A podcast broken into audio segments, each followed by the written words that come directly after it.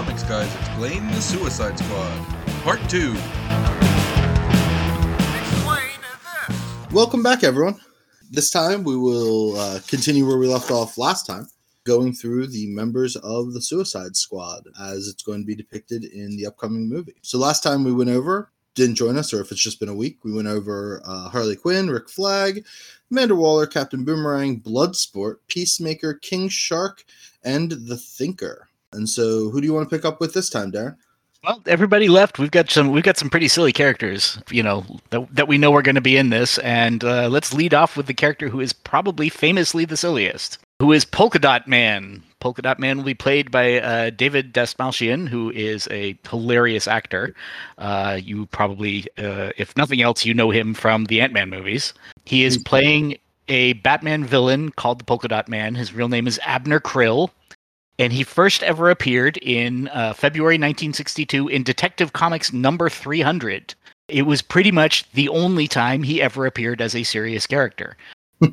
he, in fact, over the course of this one, does in fact successfully uh, capture Robin, and uh, you know is is holding him when Batman kind of you know like breaks in to finish him off. And uh, Abner Krill is a inventor uh, who is particularly good at miniaturizing things. His costume is covered with polka dots.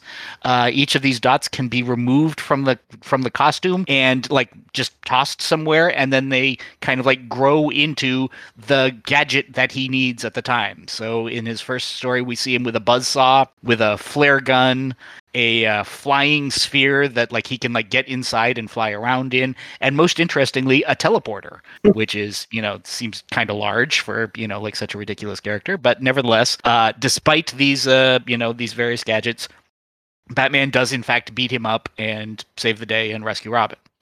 He becomes at that point i mean he's a serious character as serious as anything in batman in the early 60s is right? He's no more ridiculous than the other ridiculous characters that are showing up in Batman in 1962. But somehow he kind of like caught the imagination of later writers who took Batman a great deal more seriously, right? And he became kind of like the representative of goofy older Batman. Right, he's like the the character, the villain somehow. Even though he appeared very rarely, uh, he's the character that like you associate with that particularly silly early days of the TV show version of the character. And so he has shown up over and over again, always to get the snot kicked out of him, or otherwise to kind of like represent a kind of Batman villain and a kind of Batman story that we don't tell anymore. Right? Like he always acts, he's always kind of like an ironic commentary or something by the writers. Um, in the first issue of GCPD, of the Gotham City Police Department comic, issue number one, uh, Harvey Bullock beats Polka Dot Man so badly that Polka Dot Man sues the police department. And Harvey Bullock has to go to counseling as part of like the resolution of his lawsuit. right? So like not only we haven't even we, we don't even use Batman anymore as the guy like the Polka Dot Man is the guy who loses to the cops in Gotham City. Right? So he has become this kind of, you know, like ridiculous character. Grant Morrison uses him in the final crisis. He becomes part of Libra's army of loser supervillains who have done nothing but gotten their butts kicked by superheroes for forever.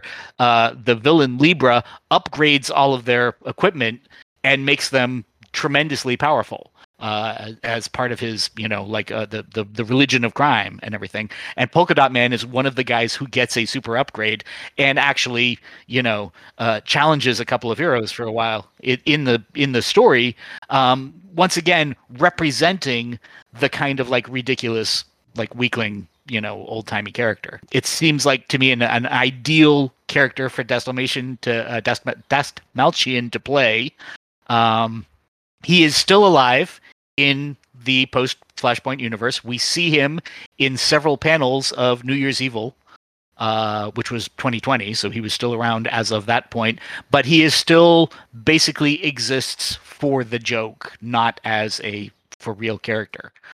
Um, I would say the odds of uh, Polka Dot Man surviving the movie are actually probably pretty high, if only because it will be funny that he like lives while all of these much more serious characters die. I'm going to say his odds of death are probably only about 25% because I think it will be funnier to have him be one of the survivors. Yeah. Also, the the trailers seem to be pretty um pretty focused on the idea that he wants to die. Right, yeah. Um, There's a couple of Which means they can't let him, right? Like if Yeah. he's the he's the actual suicidal member of the Suicide Squad, then he's got to stay alive all through the movie, Yeah, he'll he'll make it through. it, Uh, you know, to the next three of them or something. right? Um, and be and be shell shocked in every one of them. I Yeah. hope they actually like give him something fun to do, right? Because the idea that like this guy could invent a teleport device, you know, so actually that's kind of a badass thing to do, right? you Yeah. know, like good for you. So yeah, I'm gonna say he's got like 10 percent chance he dies. Yeah. So I think he's I think he's probably living. All right, next up, who do you want to go to next? well, let's talk about the rat catcher. Right. The uh, character in the movie, played by Daniela Melchior, and in the the, the write ups and everything that we see, it, they are very specific in saying that she is Ratcatcher 2, which implies that there was a Ratcatcher number one in the DC universe at some point who is probably dead. There has only been one Ratcatcher in the comics, and he's a guy, so I'm assuming that this character is, you know, is going to be his daughter. The Ratcatcher in the comics is yet another insane Batman villain um, who was uh, an exterminator uh, working in Gotham City named Otis Flanagan. And uh, Otis Flanagan uh, first appears in December. Uh, I'm sorry, in Detective Number 585, which is April of 1988. He's a Norm Breyfogle character. And uh, Otis Flanagan killed a guy in a street fight before he became a supervillain, just because the guy was annoying him, and went to prison. And while he was in prison, he uh, became particularly expert. He had always been very good uh, at like understanding and dealing with rats. Was what what made him such a good exterminator. And in prison, he kind of like practices up even more so to uh, kind of like you know breed and uh, learn to understand and control rats. And so when he gets out of prison, he kidnaps the various city officials who are responsible for sending him to prison in the first place, like the district attorney and the and the judge and the you know all the other people who were involved in him going to jail in the first place. And he basically hides them all in a you know his secret kind of like underground hideaway and tortures them with his trained rats. Uh, and Batman has to spend a couple issues just kind of, you know, like basically tracking the disappearance of these uh, various government officials before finding them and then defeating Ratcatcher. Ratcatcher shows up a couple more times in other, you know, mostly in other Batman comics, uh, and then he is killed in uh, Infinite Crisis number one by an OMAC. So in December uh, 2005, he gets killed. He then comes back post Flashpoint uh, in um, Batwing, uh, issue number 27, which is March of uh, 2014. He's pretty much the same guy. They don't go through like kind of the same story that was, you know, part of his origin, but he is still kind of this crazy guy with a gas mask, uh, you know, kind of like look to his his costume and basically an army of trained rats that uh, you know he can send out to attack you. Uh, he's pretty ridiculous, uh, but you know it, it's he he was more of a a mystery character than an actual fight the superheroes character. Um, I have no uh, you know uh, idea what the what they're going to do with a you know with a daughter of that character, um, but I would say the odds of her surviving this are less than I'm going to say she is probably about a sixty percent chance to get killed. I think she, the odds of one one of her and Bloodsport are going to die, and I think it's probably her. I'm on the opposite end of that. I'll probably You're thinking you're thinking Bloodsport will, and she won't. Yeah, it seems seems weird to like clearly make her rat catcher two, and like they're gonna go into some backstory or something. I don't know. I feel like they're trying to like. I don't know. I feel like I, I assume when we meet her, she will tell the story of how Batman, you know, killed her dad or something, that makes sense. Yeah, and that gives her that's what her motivation for doing whatever it is that she's doing is. Batman as played by TBD, Right? Uh, yeah. her dad. Right. Um, yeah, Batman Um, who doesn't even who barely appears, right? Like it's we see a we see a whoosh of cape or something, right? Like there won't be an actual Batman appearance in the movie, I don't think. yeah, she's probably like the most mysterious character because she's not actually a character. She's a Right. based on another character. Right. All right. So after that, how about Savant? Savant. As played by Michael Rooker, uh, who you know is one of James Gunn's go-to guys. Right. He's appeared in pretty much every movie you know James Gunn's ever made, dating back to you know Squirm and everything else. So We'll get two of the other ones of his, uh, you know, his actors uh, a little bit later. absolutely. So Michael Rooker is playing Savant, uh, whose real name is Brian Durlin, and his uh, first appearance is in Birds of Prey number fifty-six in August of two thousand and three. He is a computer expert uh, and who also goes out and kind of like trains himself because he really wants to be a vigilante like the Bat family in Gotham City. Right? He is uh, he he is against crime in a particularly kind of you know violent way, more so than most of the uh, most of the Bat supporting characters. Right? Uh, he he hates criminals and he thinks they should all be you know beaten very badly and thrown in jail and or killed. And so he goes out to try to become another Gotham City vigilante. He has some fairly severe mental problems, which are developed over the course of the stories in Birds of Prey, in which we learn that he's got some he's got memory issues. Right? He's tremendously intelligent, uh, but he has a kind of like a, a, a faulty memory. He has a very difficult time storing long-term memories and so there's another character uh, in the in the comics who he gets into a relationship with uh, who basically kind of helps take care of him right? Oracle the former batgirl barbara gordon tries to kind of like mentor him over a run of about two years in in birds of prey trying to kind of like you know control that like violent side rather than like stopping him entirely from what he's doing to basically make him a better person and a better vigilante. And because she knows that he's really good at what he's doing he's really smart he's really effective um, and if she could control him he would be a useful team member for birds of prey. Basically that doesn't work right? Like basically he is you know kind of like revealed to be ultimately uncontrollable and she basically gives up on the idea of reforming him. And she cuts ties with him and he has kind of like disappears into the background of that series. We don't really see him much again and when flashpoint comes along he has been completely forgotten. Uh, Post Flashpoint, he appears in a grand total of one issue of Suicide Squad, in which we see uh, Amanda Waller testing a bunch of candidates to join the Suicide Squad. In that, he fails the test. He, uh, in fact, uh, not knowing that it's a test, betrays the team, and Waller kicks him off the team, and we do not see him again. He fails to make the, the, the Suicide Squad team and is returned to prison. I would say the odds of him dying are 50 50 if he doesn't die, then he will almost certainly be a guy who betrays the team. Yeah, yeah. I think I I think he will betray the team and then be sh- and then be killed towards the end. I'm gonna put Could him be. around like 90. Okay.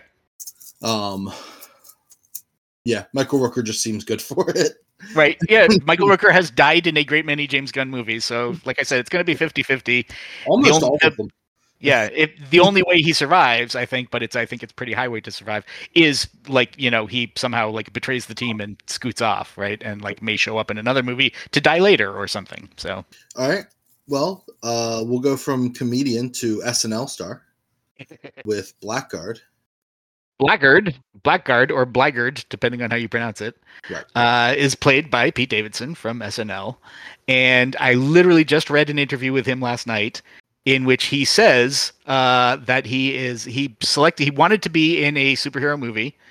Uh, and uh, James Gunn called him and asked him to be in a movie, and he told all he told him about the character was that the character's real name was Dick Hertz. And Pete Davidson said, "I'm in. That's I want to play Dick Hertz." because like you know like many snl actors and that sort of thing comic book writers are frequently eight years old and think that names like dick hertz are funny uh, in this case it's dan uh, dan jurgens is responsible for this yeah, I'd make fun of it but each time you say Dick Hertz, I giggle a little bit. So. right yeah exactly somehow it's still somehow the joke still flies so dick Hertz uh, first appears in Booster Gold number one. The very he's the very first Booster Gold bad guy in February of 1986, and he is basically just an ordinary street thug uh, who is working for the criminal organization called the 1000 and the 1000 are the serious bad guys of the first you know year of booster gold comics.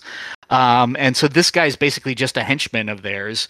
Um, they give him like a power suit and an energy mace quote unquote and a shield basically and send him out to go fight booster gold who kicks his butt several times. He appears in uh, maybe I the four or five issues of booster gold just you know mostly doing chores for the 1000 as a you know as as one of their uh you know hired guns and then kind of disappeared for many years. He was brought back in suicide squad uh, uh volume 3 number 4 in uh, february of 2008 was a member of the team for four issues and then got his head cut off. So he has appeared in a grand total i think ever of 9 or 10 comics total uh, so, given that, and the fact that he is played by Pete Davidson, who presumably was not going to stick around for the entire movie, um, I'm pretty sure there is about a 110% chance of Blackguard dying uh, in this in this movie. I think he probably does not make it out of the first five or ten minutes. Yeah, I think he's. I think he's fucking dead. he's definitely dead. Yeah, it's it's a not a character with a with a long and uh story. It, he has literally no personality right? Yeah. Like literally none. We don't know anything about him. He's just the guy that the 1000 paid to try to beat up Booster Gold. If he ever does show up again, he'll just be Pete Davidson, probably. exactly right. This well, you know, post Flashpoint, we haven't seen him yet, so who, who knows? Yeah. All right. Uh, to one of the other, uh, you know, James Gunn uh, regulars, uh, Sean Gunn, right? Uh, who you know famously does all of the body cap work for Rocket Raccoon. Yep. Um, he'll be doing more body cap work, or is it still? Guess, yeah, motion capture work. Sorry. It's motion capture, yeah, absolutely. Yeah, motion capture work for uh for Weasel. For the Weasel. Uh, so you may have noticed in this stretch, particularly in the in the late '80s of Suicide Squad, there are a lot of Firestorm bad guys in this in this series. And that's because john ostrander was the writer for both of them. And so he didn't have to go to anybody else for permission to kill firestorm villains right? Whereas he kind of like had to negotiate with other editors and stuff to like kill anybody else off in the series. Um, he since he was the head guy writing firestorm firestorm's entire rogues gallery was available for him to use um, now that's a pretty dumb rogues gallery, right? Like the Firestorm does not have a great many terribly interesting bad guys, um, but it was, you know, they they they are a large part of the population of Suicide Squad just for ease of use, basically. Uh, the Weasel is one of Firestorm's bad guys, and once again, like Polka Dot Man, is hilariously outgunned, right? Or like uh, uh, Captain Boomerang. Um, his first appearance, he is a college professor uh, or a former college professor, I think, uh, who's been like kicked out of being a college professor for general incompetence. Uh, and so he puts on basically a furry costume uh, with, you know, like the, you know, the fur outfit with a fur mask and, you know, teeth and fake claws, basically. Um, and then goes out and murders several college professors who were involved in him losing his job. Uh, this would not really be of particular interest to a superhero story, except that one of the professors that he targets, kind of by accident, is Martin Stein, who is one of the at the time one of the two people who turned into Firestorm. Uh, and so he tries to kill Martin Stein uh, while he's in the shower in a hotel room. uh, this is funny because Martin Stein, of course, when this guy attacks him, assumes that it's a supervillain of some sort, but he doesn't have his glasses on because uh, he's in the shower. Uh, and so he transforms into Firestorm. But since he has never before transformed into Firestorm when he was not wearing his glasses, this time they discover that uh, when he does that, Firestorm becomes nearsighted. and so literally, Firestorm can't focus to like fight this guy because for the first time in his life ron raymond can't see right right? And so the weasel despite the fact that he's you know like ludicrously not able to actually fight firestorm does in fact successfully get away because firestorm can't see. Mm-hmm. uh, then they have to like sit down and figure out the mystery of like why is you know who is this guy who is killing all of the uh, killing all the professors uh, and they do in fact track him down uh, and uh, defeat him and like I said, he's just a guy in a costume. He has no powers or anything particularly interesting. He then off screen, off panel, basically between stories, somehow gets a big glow up. And the next time we see him, he is in fact an actual monster, like a were weasel or something, right? like he's actually now a creature who, you know, is biting you and clawing you and is super fast and all of this stuff. There is zero explanation as to how this happened. Presumably the writer just realized we owned the name basically and like made a completely different character because he, the old guy just put on a mask, right? He was literally just a furry. you know, and now he's like this hideous monster. Uh, and so he shows up once again in that we've referred to it several times the Suicide Squad Doom Patrol special issue, the special event issue. Um, in that story, he gets pissed at uh, Thinker, who is making fun of him, and kills the Thinker uh, in the middle of a mission when they like really needed the Thinker for doing something. But like Weasel just lost his patience and killed him. Um, and so Rick Flag has to put on the Thinker's thinking cap basically in order to complete the mission and when he does what's left of the thinker's personality in the thinking cap takes over rick flag's mind and body and kills the weasel right so the two of them basically are dead you know but over the course of the the the, the adventure before the mission is even done um, I'm pretty sure James Gunn has read this issue, and it seems like he was a big fan of it. So I think the odds of the weasel dying in the course of this movie are about 98%. Yeah, uh, same thing. Uh, especially now that you brought all that up. I mean, also he can just have his brother play something else in the sequel. Absolutely, so, yeah, he doesn't. the Weasel does appear post Flashpoint. He is uh he he's you know shown in the Forever Evil series actually uh, in 2013 and is promptly killed again several issues into Forever Evil. Uh, mm-hmm. Killer Frost kills him. Uh, so you know he's once again he's he's he's died two out of the three times he's appeared. So I'm pretty sure the odds are are, are good. Uh, in the movie, uh, we've been told that James Gunn and Sean Gunn have talked about that he is basically now based on Bill the Cat from um, Bloom County, which is a pretty funny source for a supervillain. So, yeah. Uh, next up, uh, we're we're really making our way through the squad here. We're, we're uh, scraping the bottom of the barrel of this team, definitely. Yeah. Uh, next up, another character who technically has never appeared underneath. I think the name that he's in in this one um, because he's always Javelin Man in comics. I think. No, he's been he's been just the Javelin. Has he? Okay. Yep. I always thought he was Javelin Man for some reason. Yeah, no, no, he's, um, he's. I think he's been both, but Javelin I think is actually more more than half of them. So. Okay. All right. Uh, but yeah, the Javelin played by Flula Borg, um, who is always hilarious. Yes. Once again, I you know should be a fun cameo. Basically, I think. Uh, we don't know Javelin's real name. His first appearance is in Green Lantern number 173 of February 1984.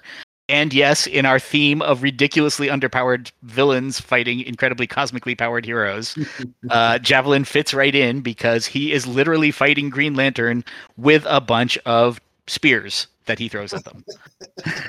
right? Now, some of these spears are, in fact, have, you know, like gadgets attached to them. They're rocket powered or they explode or they do something. But still, he is throwing javelins at Green Lantern. And this goes about as well as you think it would. um, so he is, uh, we discover that he's a former member of the East German Olympic team. He was on the East German Olympic javelin throwing team before going into his life of crime.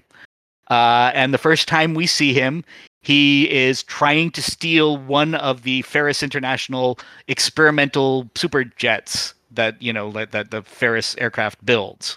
Um, and Green Lantern, with minimal effort, kicks the snot out of him, despite the fact that uh, Javelin has prepared himself with several yellow javelins because this is a time when Green Lantern still had the like my powers don't work on yellow you know problem. Uh, so he like puts up his green lantern shields right like in front of him and javelin chucks a yellow you know uh, spear at him and you know almost kills him right? And then green lantern's like i should probably start paying attention. That was close you know? So like polka dot man he becomes kind of representative of a certain kind of like dumbass bad guy uh you know to to appear. He appears over and over again. He's in uh, several of the Ostrander uh, suicide squads and somehow manages to survive all the way through them. Um, but then he gets killed in the War of the Gods. Uh, and then shows up again in Deadshot's solo comic, Deadshot number four, with no explanation as to how he's still alive because we just saw him die from Wonder Woman. Um, and he dies again in Deadshot number four. He then appears in the Checkmate series, Checkmate number seven, with no explanation of how he survived Deadshot and gets killed again. So he's literally shows up for one issue three consecutive times and gets killed in that same story three consecutive times.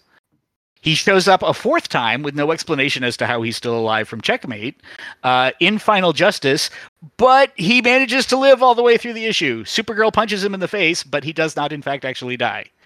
And that is his final appearance. So, as far as I know, he is still alive in DC continuity, despite the fact that he has died in three out of his five actual comic book appearances. I would say the likelihood of him dying in this movie is 99.9%.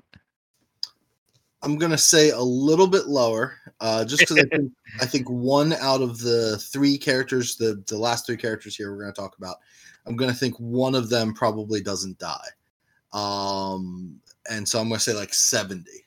Okay. Um, yeah, uh, I think we'll definitely get faked out on whichever one of them doesn't die. We need to like write this down. We need to like have this on the you know on, on the on the site on the you know on the Discord or something. We need to put this up of, of, After of we're what, done, we'll, what yeah, are we'll go back through and go back and actually list them. Right? Yeah. Okay. Yeah. So because Um, this needs to be kept for posterity here to see which of us is right. Absolutely. All right, so we have two two Suicide Squad members left before we get to the uh, you know supporting. I guess they're all uh, Right. the, the non-Suicide Squad members of the cast. Right. Um, and I think next we should talk about Mong Mongal. Mongal. Yeah. Right. Mongal, played by Mayling Ng. Um, Mongal is, in fact, as you might guess from the name, the daughter of the much better supervillain Mongul, uh, who is one of Superman's bad guys dating back to 1980. Uh, he first appears in DC Comics Presents number 27, which came out in November of 1980.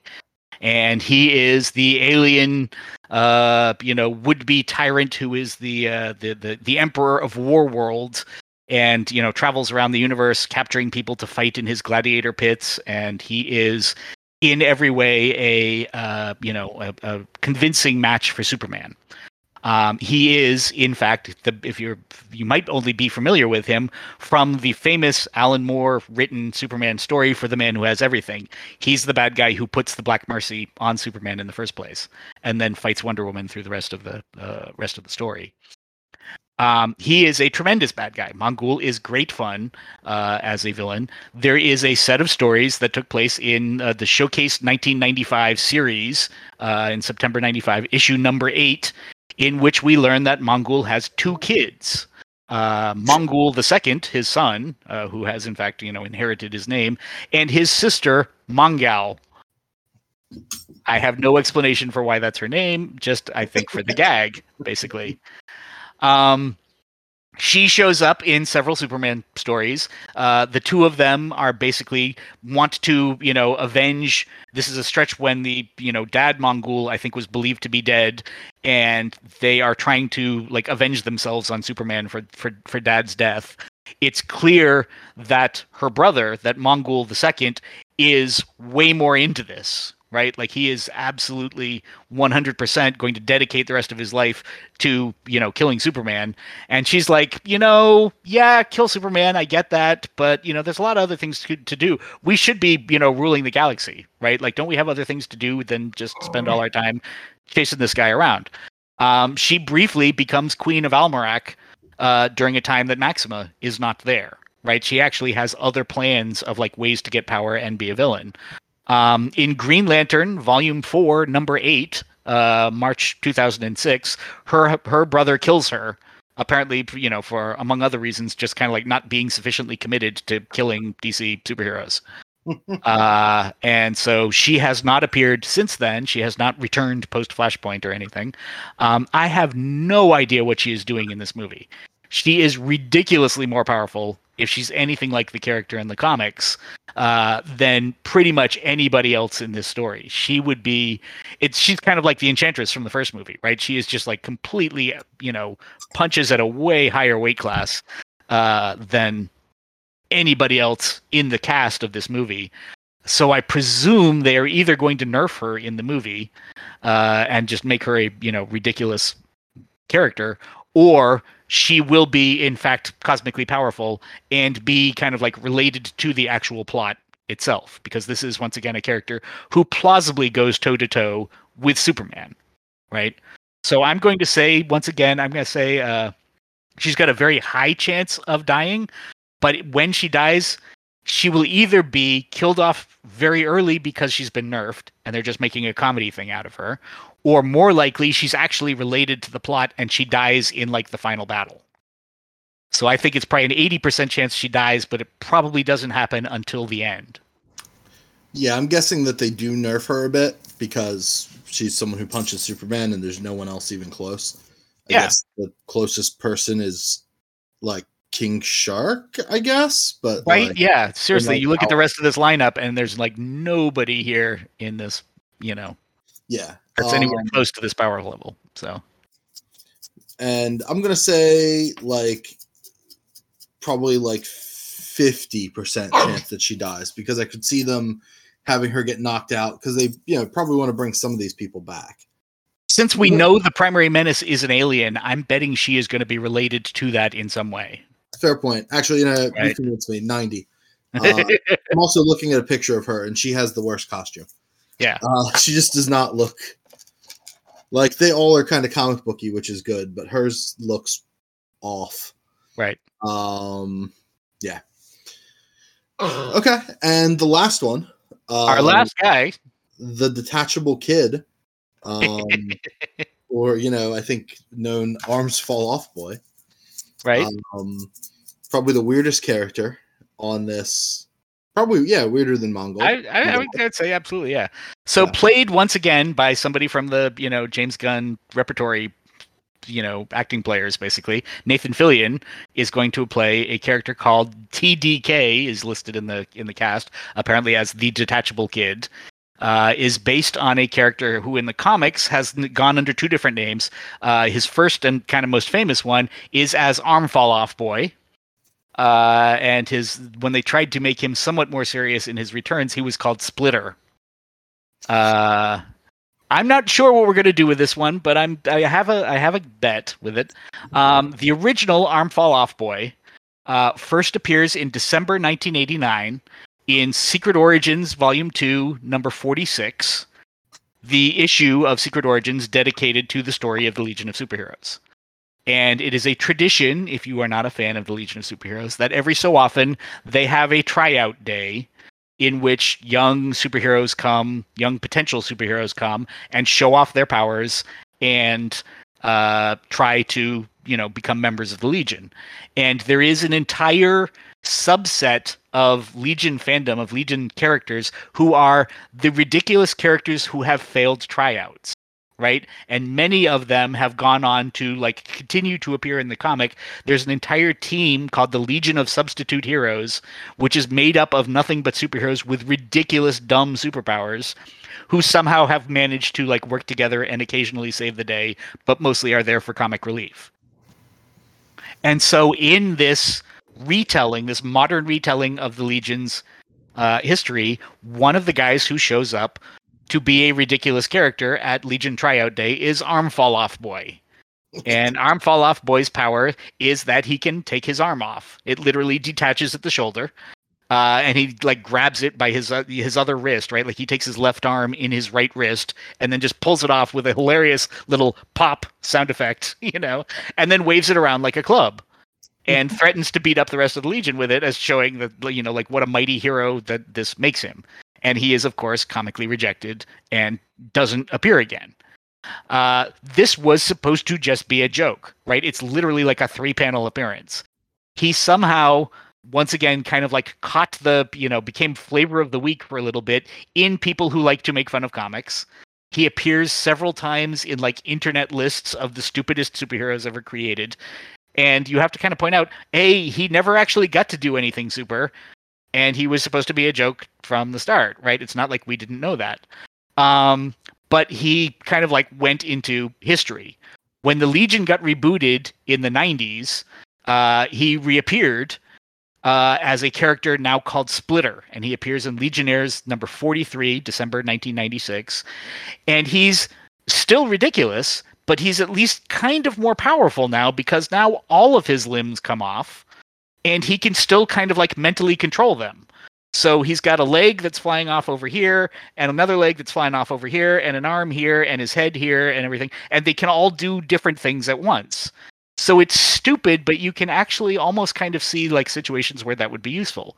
Uh, there is an entire version of Captain Marvel, uh, if you go back to our Captain Marvel episode, who had the same powers, right? Like, so this is, you know, this is a, a character that could exist. Um, in the modern day, in just last year, May 2020, in Jimmy Olsen's comic V2 uh, number uh, number nine, we meet not only Arm Fall Off Boy, but his entire family, all of whom have similar powers. Uh, we meet uh, Head Fall Off Mom, uh, Legs Fall Apart in Segment's dad, uh, Fingers Fall Off Gal, who is his sister, his grandmother, uh, Butt Fall Off Gima Deb Deb and uh, and then butt fall off Gima Deb Deb's uh, step uh, grandfather Glenn, who apparently doesn't have any powers. Uh, and all of these people team up with Jimmy Olsen to like fight crime in yet another ridiculous uh, uh, uh appearance. That's. Um, so once again, he's you know he's been a popular joke now in comics for you know uh, almost thirty years. Um, so Nathan Fillion, of course, is playing him. There's no way Nathan Fillion is in this entire movie. He has clearly shown up just for a cameo. And once again, I believe his likelihood of dying is well over 100%. Um, no doubt in some, you know, like ridiculous sequence in which we get to see him use the ridiculous powers for two minutes and then get shot or something, right? Like something terrible will no doubt happen to him. Okay, so I have a theory Okay. That, uh, like I said, I think one of these people is going to live. These last three that we've talked about. Okay. Um, and because they could blow up most of Nathan Fillion and then keep him as like a head in a box, um, I think that's what we're going to see. I think we're going to see Okay. arms fall off. You know, TDK. He, he's, he's not arms fall off boy. He's he's all detachable. Right. Um, I think we're gonna see most of his body get obliterated, but then them like either find his head or like just take his head with them or something like that. and then uh, goes and up so- periodically through the rest of the movie. Yeah. Um, and so I'm Alright. putting him at like twenty percent to die because I I think it's too too funny and like then he could be uh you know uh comic relief that doesn't have to actually do anything or even be on screen. Like I don't think we're going to do that because only and here's here's my reason why we're not actually going to like keep him around for any length of time even if we do that joke Mhm. is because we already have the head in a box character from the new Guardians. fair point. There is Right. the um So oh what is that? uh Um, what's the it's the Miley Cyrus did the voice for it. Um, whatever the name of it was. It's the it's the computer from the new Guardians. Uh, Yeah, I- whatever I- his name was. I thought I figured he was planning this out when he realized he wasn't going to be able to do the Ravagers thing in his next movie. So I thought that this might be like a replacement for that. Oh, maybe I don't know. That was my kind of like I still, yeah. I'm not seeing them paying Nathan Fillion's rate for this joke, right? Like, I, I'm just saying, I'm, I'm, I'm kind of like, I'm, I'm, I'm betting on DC's fundamental cheapness here. fair. Warner, Warner Brothers' fundamental cheapness. I'll stick with my twenty percent though, just so that we're different. All right. in, uh, in the selections. Okay, fair. Um, because I feel like one of these comic relief characters will live all the way through.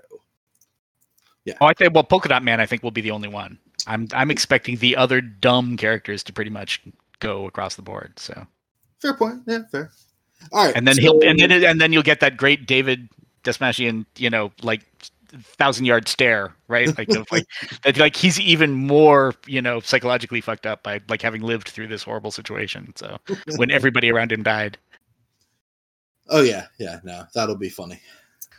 um all right, so coming towards the end here. Oh yeah, so that's the lineup of the Suicide Squad as far as we know in the movie. Uh, we know that there are a couple of actors who are playing characters who have not been identified yet, right? Like so that that, that don't have a name on them. So there there may still be additional surprises uh, to show up, uh, you know, in this story. But uh, that that's the the roster of the team uh, as all of the promotional material to this point have shown. So Yeah. Yeah, but um, we do still have uh, we just have the bad guy. uh, yeah, the well, yeah, the uh, who showed up, who made a, a big impact in that last trailer, which is Absolutely. Which is Starro. Absolutely. Starro uh, is, uh, is is quite literally the very first Justice League bad guy. He appears in the first ever Justice League story, which appears in Brave and the Bold. They don't even have their own comic yet. It's in Brave and the Bold number 28, uh, which appears in March of 1960. Starro is, in fact, a gigantic alien starfish from outer space. Uh, and uh, he has come to Earth to, you know, conquer the Earth, and uh, the Justice League have to fight him off in their first story. Um, he actually, in the first story, uh, creates several giant bodies for himself, so that like the team can split up and you know have to fight him in several different locations. Um, but then they, you know, come together and form a, you know, even more gigantic, dangerous Starro. Uh, in his first appearance, we don't actually have the the mind control um, starfish. That actually waits for his second appearance. Hmm. Um, and uh, in the end, he is in fact defeated not by the Justice League, but by their teen sidekick Snapper Carr, who knows that you can get starfish off the side of a sailboat using lime. And so he uh, spreads like a lime solution, and you know, like lures uh, Starro into like entering it, and that's actually what beats him.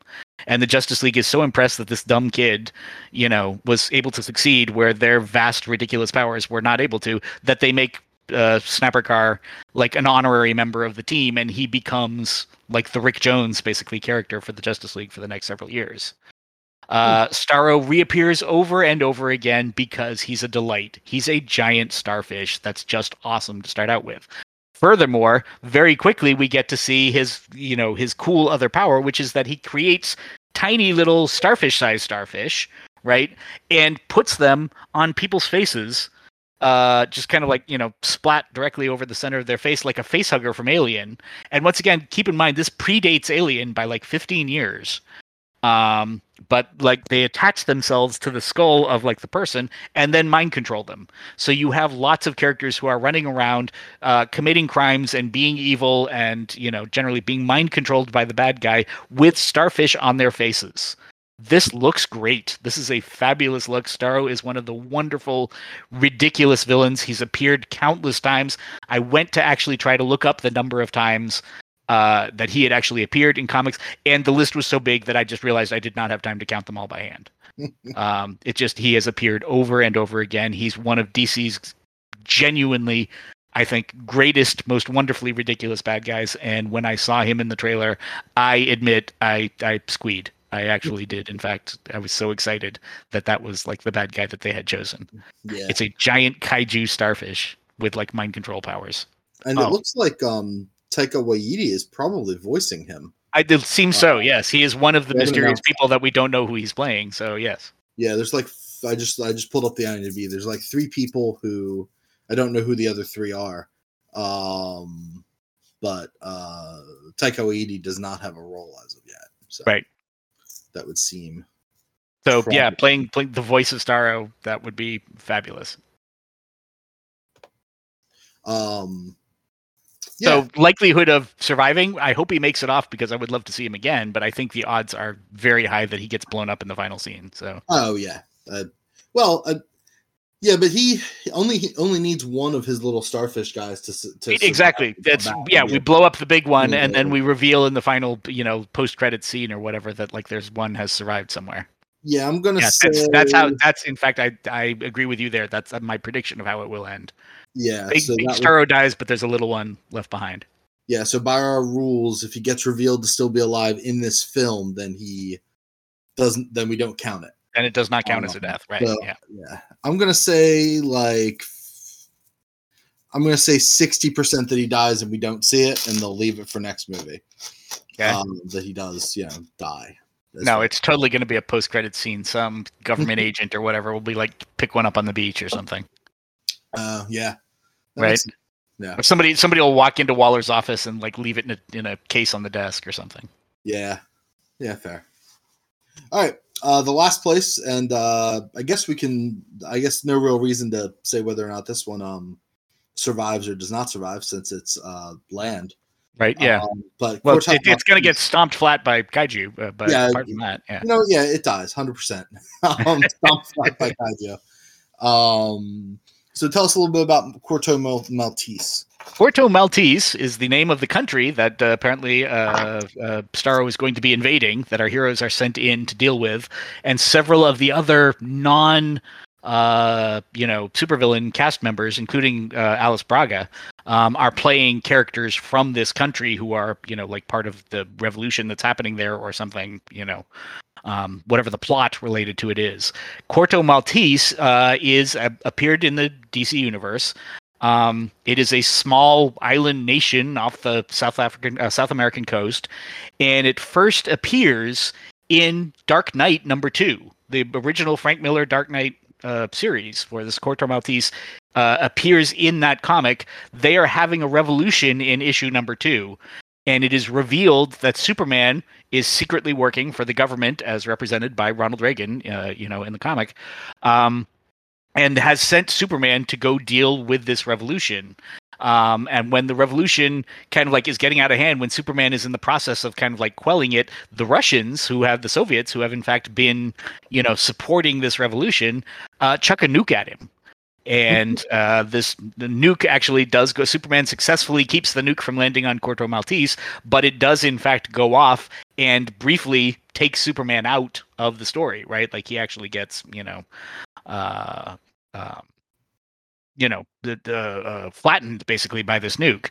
Uh, the nuke then, uh, you know, kind of like disrupts technology. The EM pulse takes out all the electricity on the East Coast, uh, the Eastern Seaboard, and Gotham City in particular falls into complete anarchy, which is where Batman, uh, you know, uh, kind of like comes back publicly um, with his new, you know, gang basically, and establishes, you know, like uh, uh, rule uh, in the city. You know, in, in the in the face of this, like you know, uh, rioting and chaos and uh, just kind of like mass rampage across the city, which leads, of course, to Batman and Superman's climactic fight in issue four. So that country, like I said, was created fictionally by Frank Miller. Um, and the next time it appears is not actually in a comic, but it's in the Batman movie. The first Bat- Michael Keaton Batman movie, we meet Vicki Vale, uh, played by Kim Basinger, who is in fact a famous photographer. And we get to see the pictures that she has done for Life magazine from the revolution that is happening in Corto Maltese right? Like it's literally it's on the cover of the magazine, you know, when they're uh, flipping through her her, uh, her her pictures, and when Jack Nicholson as the Joker is like reading through the magazine and sees her pictures and sees the pictures of like the war dead in Cor- Corto Maltese, and he's like, oh, now I have to meet her because she can tell she can you know make a picture like that, right? That's art. So it was a nice kind of you know reference, a little tip of the hat to Frank Miller at a time. I mean, the Batman movie only came out what three years after Dark Knight, so it was still uh, very well known. Corto Maltese has continued to show up in the comics and the TV shows uh, over and over again as this fictional nation, which is pretty much always having a revolution for you know 35 straight years now. It's in Smallville. It's in the Arrow shows. Uh, you know, it's appeared multiple times. The reason, the actual name, one of the reasons it's as popular a reference as it is, and this is you may not know this part, uh, is that Frank Miller named Corto Maltese after a famous Italian comic pulp character. Uh, Corto Maltese is the name of an Italian pulp hero who appeared in a series of comics starting in the 60s uh, by an artist named Hugo Pratt. And they're all in Italian language. You can get American reprints of them, but it is basically a early 20th century pulp adventure series uh, Hugo Pratt is an astonishingly good artist, and Frank Miller is an enormous fan of him. And so he has used the name Corto Maltese in multiple things that he's done as a reference and kind of like tribute to one of his own personal favorite comics. Uh, if you have never seen a Corto Maltese comic or, or any other work by Hugo Pratt, I strongly recommend it. He is an outstanding storyteller. Right. Uh, that all sounds really cool. so And like I those- say, yeah, for, so for our percentage, I think Corto Maltese, the country, is going to get stomped flat as it usually does in the comics. So Right. there will be a lot of dead people in Corto Maltese before the movie's over. I don't know if that counts. There's one character who we didn't mention, uh, who has been announced, which was uh, Sol Soria. Right. Uh, Sol Soria is played by Alice Braga. She is when when you look her up, she is in fact one of the revolutionaries in Corto Right. Maltese. Yeah. Right. So she's Um, not a supervillain. She's not part of the Suicide Squad or anything. She's going to be one of the locals dealing with you know uh, Starro arriving in her country. So right.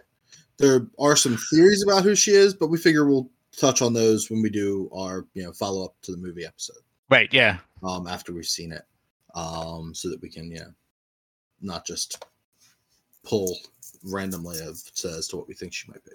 Right. Exactly. Um, so that being said, we'll make sure to get up our uh, our our uh, death predictions uh, on our Discord. Where if you're not already, if you haven't already joined us, you should. Absolutely. Um, It's called and, uh, "Explain This Comics, Guys," and uh, there's a link to it uh, in our Facebook page as well. So and also on our Patreon. Right. So thank you all so much for listening. I've been Steve Tasker. and I'm Darren Watts. Have a good night. Thanks for coming.